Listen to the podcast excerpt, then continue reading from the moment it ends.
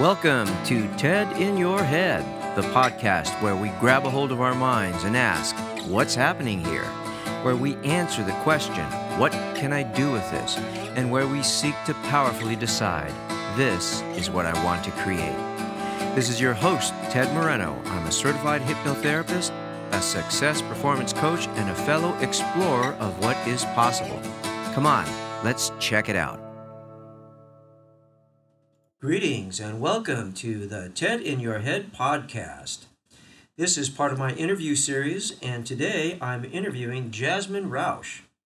Jasmine is a certified yoga therapist who specializes in chronic disease prevention and control, pulmonary health, pain, and stress management. Jasmine started practicing in 2006 and began teaching in 2013.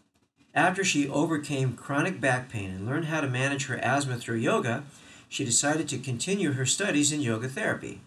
Jasmine is a graduate of Loyola Marymount University's Clinical Yoga Therapy RX program, the only accredited university program of its kind, and continues to mentor with program director Dr. Larry Payne, PhD. Her clinical hours were completed at the Simms Mann Venice Family Clinic under the direction of Dr. Myles Spar, MD, and Dr. Lori Rubenstein Fazio, DPT. Jasmine founded Root Yoga Therapy in 2014. She works with individuals and groups to educate, share, and apply tools to change habits and promote mindful living and overall well being. You can find Jasmine on the cover of the most recent issue of LA Yoga Magazine, where she lends advice on how to find teachers and trainings in the featured article by Marja Lankinen on the importance of continuing education. To learn more about Jasmine and her practice, visit www.rootyogatherapy.com. Greetings, Jasmine. How are you doing today? I'm very good. Thank you for having me on TED in Your Head. No, you're very welcome. And for our listeners, I, I want to let you know that we're both a little bit under the weather. So if we clear our throats or there's an occasional cough, please uh, excuse us. A very rainy day here in Southern California today. So, Jasmine, let's get right into it. What is a yoga therapist? So that's a great question because oftentimes I get asked what's a how is a yoga therapist different than a yoga instructor? So a yoga therapist really takes the principles and practices of yoga and applies them more as integrative medicine to a western medical model. So, what I mean by that is, I specifically work with people with chronic conditions, and that can range from actual physical conditions such as pain, or it can be uh, mental health and emotional conditions like anxiety, depression, grief, and things like this. And so we use it as uh, a holistic healing. So we're looking at the person. Um, we're looking at the whole person and seeing how we can heal the whole person rather than just focusing on the symptoms that are arising. And we do that through different limbs of yoga or any of the tools that are under that kind of overarching word or umbrella term, yoga. So what you're telling me is that you can help people with like anxiety Ex- with yoga therapy? Exactly, and it's more about uh, management, improving symptoms, and allowing people to feel like they have regained control over their health. So giving them really tangible tools to integrate into their daily life. Okay. Well, I think everyone has some idea of what yoga is, but maybe you can tell us in your words what yoga is? I think yoga, especially in the Western world, we think of it as a fitness, as a way to exercise the body, uh, putting our body into these really interesting shapes, gaining flexibility, gaining strength, and all those things are important. And they're also part of that word yoga. But yoga to me is really a way of life. It's not necessarily just something you do for an hour a day or a week or however many times you visit your class. It's really how you are in the world, how you integrate what you learn into the world. So, as life throws us challenges, we're able to use some of these practices to move through life challenges in a way that's manageable and also in a way that's supportive for ourselves so, can you say a little bit more about that, like using yoga to move through the world? Can you maybe give me some examples of that to help us understand?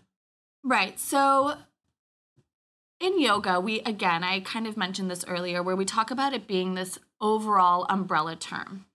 And doing the shapes and poses with our body is just one bit of yoga. Breathing is another part, mindfulness is another part, meditation is another part. Oftentimes we separate yoga and meditation, but really, meditation is part of yoga. So, for example, when we're moving through something challenging, right? Using yoga as a tool to kind of help, and whatever tool that yoga offers. So, using yoga as a tool to help us move. For example, if, if we're involved in a personal relationship with our partner and we're in an argument, because I think that's something that we can all relate to. Being yep. in an argument with somebody uh, very close to us, whether it's our romantic partner or whether it's a parent, a sibling, a best friend. Um, oftentimes we become very reactive. Something within us is triggered. We might feel uh, emotions such as anger, frustration, um, maybe even confronting a person might bring feelings of anxiety. So, how can we support ourselves through these sensations or through these feelings that arise? Well, this is a great way yoga can be applied. Mm. So, yes, maybe it would help by doing certain movements to clear excess energy from the body. Oftentimes, when we're anxious, we might feel almost a sense of nervousness or a sense of energy. And maybe movement is appropriate to help move some of that energy so we can feel a sense of grounding and connection with ourselves before approaching that confrontation. Or we can do something just as simply as breathing allowing us to kind of steady ourselves, right? And if we're in an, in interaction with some, someone that's confrontational and we're feeling very frustrated, again, we can apply some practices such as breathing or taking a moment of space to reflect so we can become more responsive to the situation versus feeling very reactive. Mm. And I think that can come up a lot on our mat, for example when we're in a challenging pose, something that requires a lot of strength, something that's making our arms burn or our abdominals shake or things like this. How do we approach that pose with a sense of ease mm. and a sense of steadiness and suppleness, right? So even though we're being challenged physically and we're feeling sensations of wanting to quit or wanting to react or get angry, we can find tools to stay steady, stay grounded with the sensation in order to move through to the other side. Hmm. Very interesting. We could probably talk a lot about that. But let me move on to my next question, and that is um, when did you get interested in yoga and like what got you interested in yoga? So, I was actually introduced to yoga through meditation. So, most people kind of go into a yoga class looking for a sense of that exercise, wanting to build strength or flexibility or the long, lean muscle or all those things. But I really found my way through yoga um, through meditation. My cousin, he meditates for many hours a day. And when I was in college, um, I was working for his company part time, and every break I had, whether it was a 10 minute break in the morning, a lunch break, at the 10 minute break in the afternoon, I would visit him in his office and we would sit and meditate, and he taught me how to breathe. So I really attached to that, um, to those sensations. You know, I got, I felt very good for whatever reason, right? It, it was the environment I was in, it was the relationship I was building with him, but it was also just sensing my breath for the first time in a real way, um, where I felt it not only physically connected, but also a different emotional connection to it that I've never felt before. Mm. And it wasn't until a couple years later where I actually found myself into an actual yoga class. Um, and, you know, mentioned in my bio, I actually struggled with chronic back pain. So I had that back pain from the age of 14 on until I was about 21, 22. And um, I was recommended to go to physical therapy. I had probably just started a physical yoga practice, which we call like an asana practice. And I decided instead of doing physical therapy, I was just going to kind of do more yoga. Um, and then ultimately, through, you know, the strength that yoga brings, the breathing practices that it introduces to the body, and the mobility, and also the awareness of posture, the awareness of your body in space, I really started to shift the way I moved in the world. Um, and so ever since I practiced and uh, had my meditation practice and my physical practice. And that's really how I got into um, having yoga in my daily life. And I started to see shifts. And not only did I see shifts, but other people started to notice shifts. So people would comment on my posture all the time like, wow, I see you're standing up so much straighter. Huh. And I always find it interesting because now that I'm so deep into what I do, I know that posture has a direct correlation with how we might feel about ourselves. Sure. So, as I became more confident with myself, as I healed some internal wounds, mm-hmm. I also was more comfortable standing up straight, presenting myself differently to the world around me. Mm-hmm. And that was having a physical effect in how my body was responding, right? I was in less pain, I was right. a little stronger emotionally and physically. Mm. How interesting. So it seems like the key word here is awareness, right? You become aware of how you're showing up in the world. You become aware of how you're breathing. You become aware of how you're um, presenting yourself to the world. Very interesting. So you, I imagine you have your own yoga practice. I do. Okay, and what is that like? Hours every day doing yoga, or what does that look like? If you don't mind sharing. No, I don't. I think it's different every day. Mm-hmm. Um, because I think we always need something different right?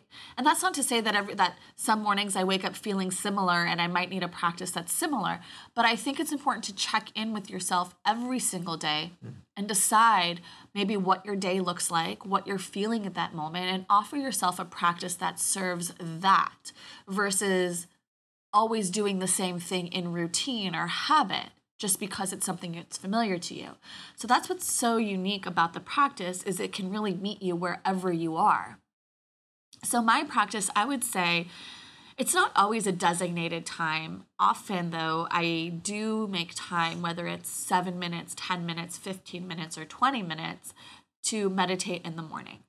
For me, I'm somebody who can get up in the morning, go about my day, start my routine, hop on the computer, and all these things, and really never create that space for myself in the morning. So I find it important, at least for me, to give myself those few minutes in the morning to check in, see what my day looks like, visualize what my day looks like, and offer a meditation practice that helps me ground into whatever I'm feeling so I can support myself throughout my day.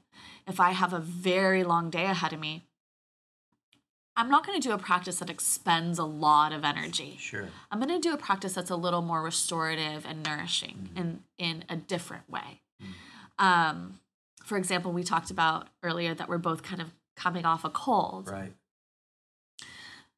So, because of that, again, I'm not going to do something that's going to expend all my energy. I actually right. want to do something that's going to support my immune system um, and nourish myself so I can continue to heal. So, I think it's important to check in every single day. A lot of my practice is meditation. And that's actually something that I that I not only reserve time for in the morning, but trying to leave myself time for throughout the day so I can continue to inflict the changes I want to create within myself.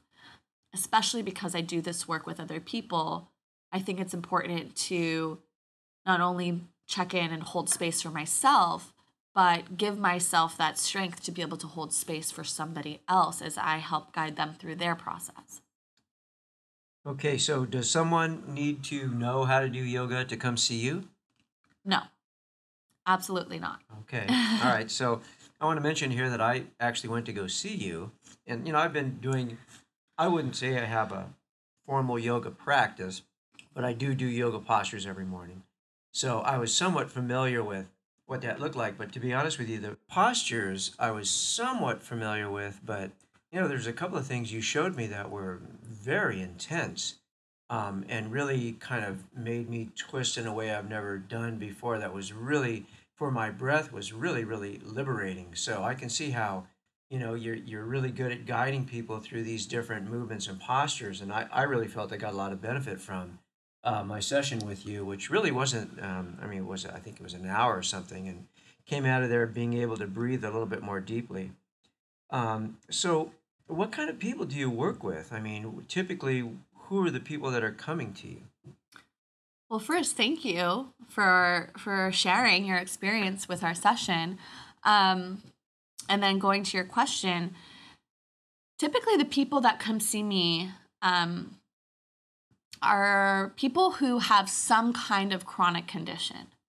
So, again, that could be maybe physical pain, um, chronic back pain, chronic hip pain, their shoulder might be bothering. Maybe this is from an injury that they got three, four months ago, or this is something that's been going on for a year, two years that flares up, goes away, flares up, goes away.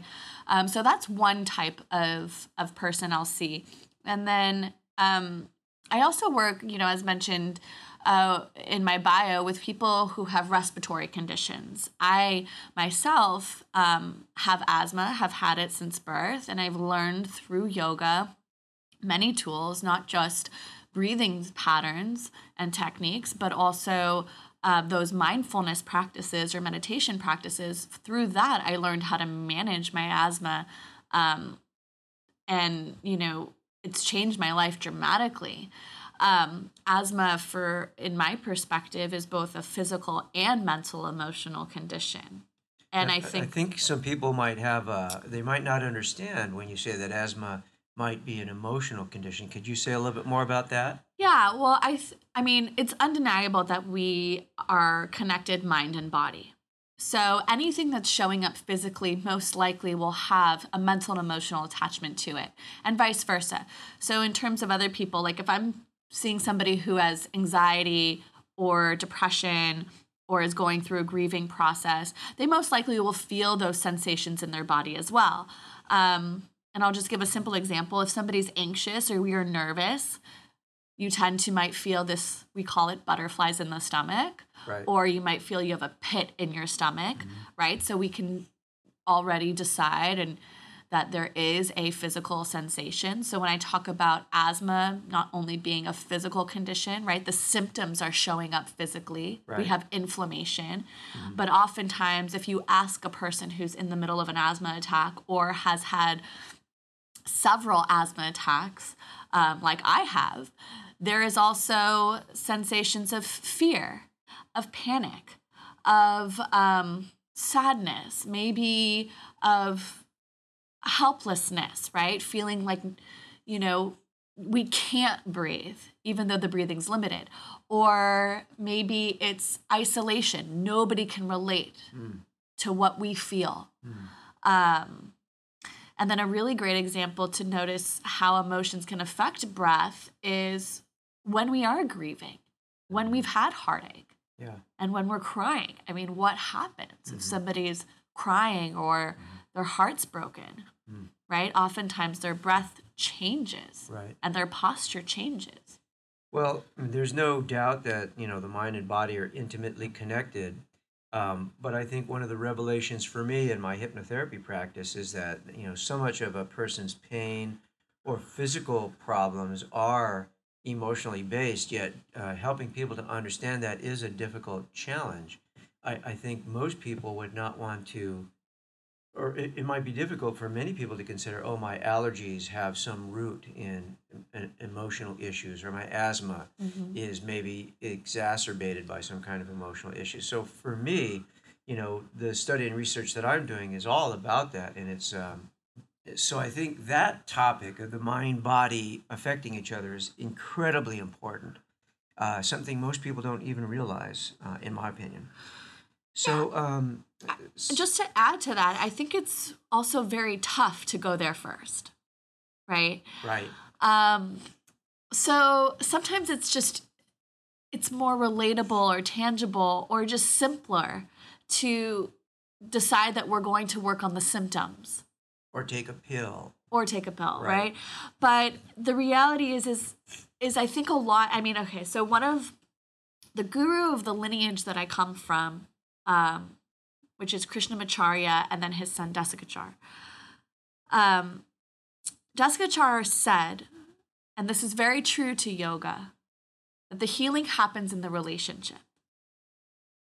So when we talk about working with people, and you're talking about in your hypnotherapy practice, sometimes it's very challenging right away for the the patient or the client or the student to come and start to dive into these really vulnerable spaces.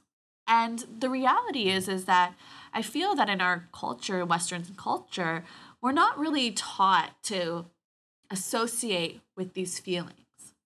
In fact, we're told that these are negative feelings, Right. right? It's not a it's no, you don't want to feel anxiety. No, you don't want to feel sadness, right? It's not okay. These are uncomfortable and and you know how you know if for example boys right a lot of times they're told stop crying Yeah. right so we kind of have these negative views or energies right around some of these emotions and um i think it's very interesting when i talk about that or when i've i believe that you, the healing uh, so much happens in the relationship Mm.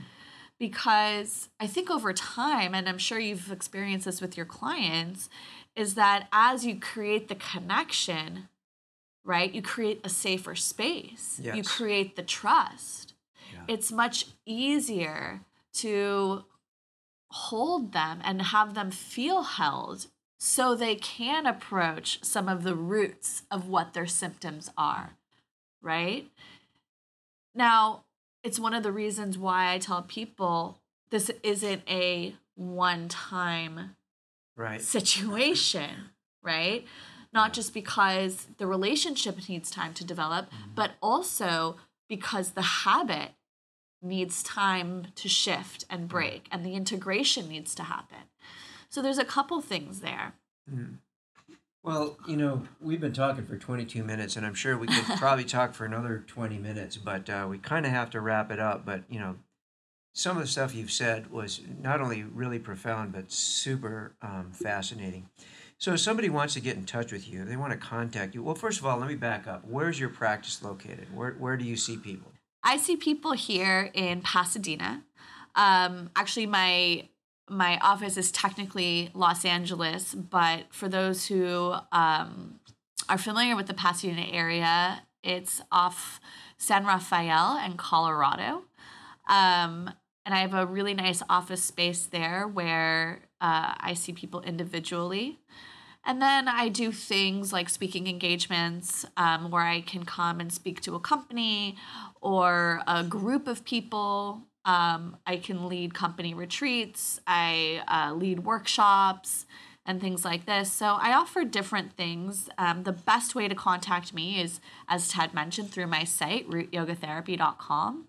Um, so whether you're interested in a one-on-one or having me come and speak to a small group, um, or host an event with me, or see what events I'm hosting, that would be the best place to reach out. Okay. All right. Well, it's been a really, really fascinating conversation. Thank you for Thank you having so me. much for being a part of my podcast, even though you're under the weather. Thank you for having me. It's, Oh, it's been it's my- always fun to collaborate with like-minded souls. It's been my pleasure. So thank you very much, and best of luck uh, with you and your uh, burgeoning business. Thank you. Thank you for listening to TED in Your Head. This podcast has absolutely nothing to do with TED Talks, TEDx, or any other TED except me, Ted A. Moreno. Thanks to Dimitri Rosti for his help in producing this podcast. For more information about me and what I do, you can go to my website at tedmoreno.com. Please connect with me on Facebook, LinkedIn, YouTube, Google, Plus, Pinterest, Tumblr, and Twitter.